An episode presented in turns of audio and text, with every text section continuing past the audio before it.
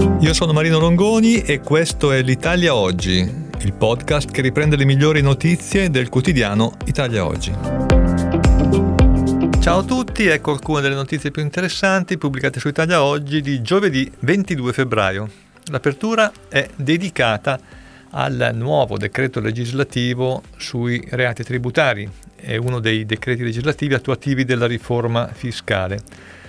Il nuovo decreto prevede un salvacondotto ampio per i reati fiscali, purché però si versino le imposte. Non solo per alcune fattispecie come gli omessi versamenti, ma con il versamento delle imposte anche rateizzato si può arrivare a bloccare il sequestro. E non solo, sarà possibile anche una compensazione allargata tra i crediti fiscali o certi della pubblica amministrazione con le sanzioni tributarie. Arriva però una sanzione specifica per l'omessa presentazione della dichiarazione. Queste sono alcune delle novità di maggiore impatto per i contribuenti che arriveranno appunto dal decreto legislativo sulla riforma delle sanzioni tributarie approvato in prima lettura ieri dal Consiglio dei Ministri. Ora il testo andrà in Parlamento per il consueto esame, poi tornerà in Consiglio dei Ministri e poi sarà pubblicato in Gazzetta Ufficiale. La mente della riforma, il vice ministro Maurizio Leo, dopo aver incassato questa nona approvazione e il nono decreto attuativo della sua riforma, ha evidenziato che con il nono decreto attuativo della delega fiscale si interviene sulle sanzioni tributarie, sia amministrative sia penali, che per quanto riguarda le sanzioni amministrative verranno ridotte da un quinto a un terzo, avvicinandoci così ai parametri europei. Quelle italiane in effetti erano un po' eccessive e introducendo un principio di maggior proporzionalità. Per quanto riguarda invece le sanzioni penali verranno adeguate le norme relative alla non punibilità agli indirizzi emersi dalla giurisprudenza, aiutando così chi non può pagare per causa di forza maggiore, chi decide comunque di mettersi in regola anche attraverso la rateizzazione, pagando l'intera imposta, le sanzioni ridotte e gli interessi. Verranno invece colpiti, dice Leo, i comportamenti fraudolenti, simulatori e omissivi a danno del fisco.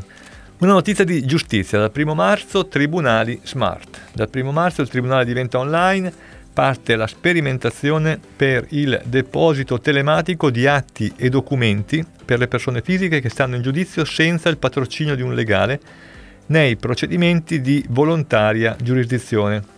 Si comincia con quattro servizi, amministrazione di sostegno, nomina del curatore per l'eredità giacente e, per quanto riguarda i minori, autorizzazione a compiere atti di straordinaria amministrazione e al rilascio del passaporto o di un documento valido per l'espatrio.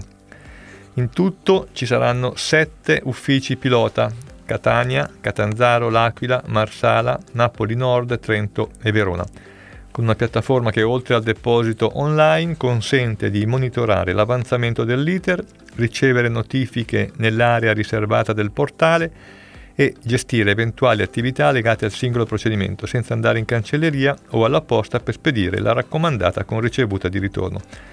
L'obiettivo è quello di arrivare gradualmente a 37 servizi su tutela della persona, del minore e successioni e allargare la giustizia smart ad altri tribunali da individuare di volta in volta con decreto del Ministero della Giustizia, in coerenza con le priorità indicate dal PNRR.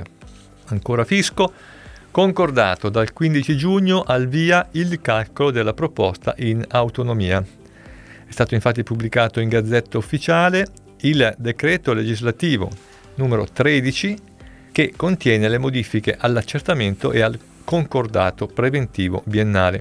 Le novità del decreto entrano in vigore oggi, con la precisazione però che quelle sul concordato preventivo biennale si applicheranno a decorrere dal periodo di imposta successivo a quello in corso al 31 dicembre, quindi in sostanza dal 2024. Mentre per le novità legate all'articolo 1 che riforma l'accertamento con le misure sul contraddittorio preventivo si darà piena attuazione per gli atti emessi dal 30 aprile 2024. Per il concordato preventivo biennale ora la palla passa all'Agenzia delle Entrate che si dovrà occupare principalmente della parte applicativa, definendo con apposito provvedimento il pacchetto di dati e i parametri necessari per la formulazione della proposta di reddito.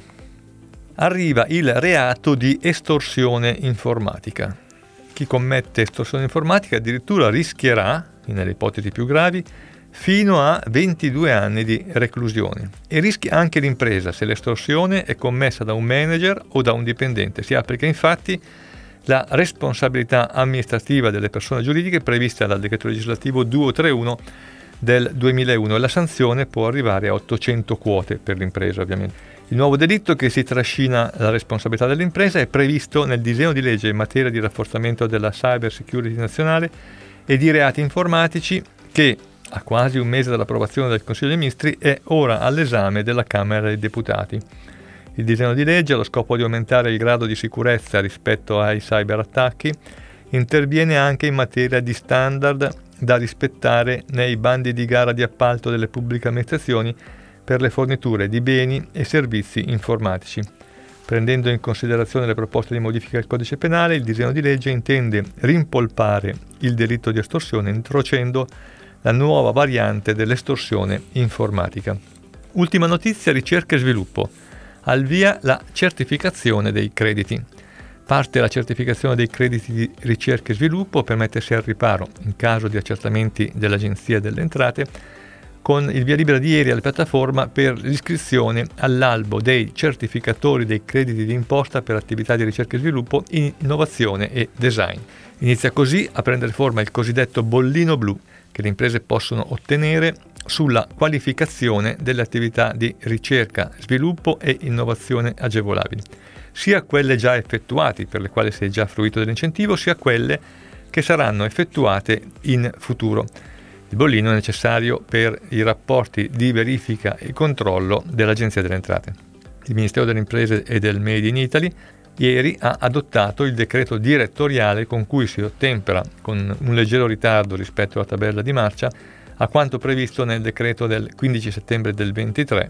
Il decreto prevede la modalità informatiche e i termini per la presentazione delle domande di iscrizione all'albo dei certificatori, nonché le regole e le procedure di gestione e di vigilanza dell'albo stesso. Questo è tutto per oggi, a risentirci alla prossima occasione.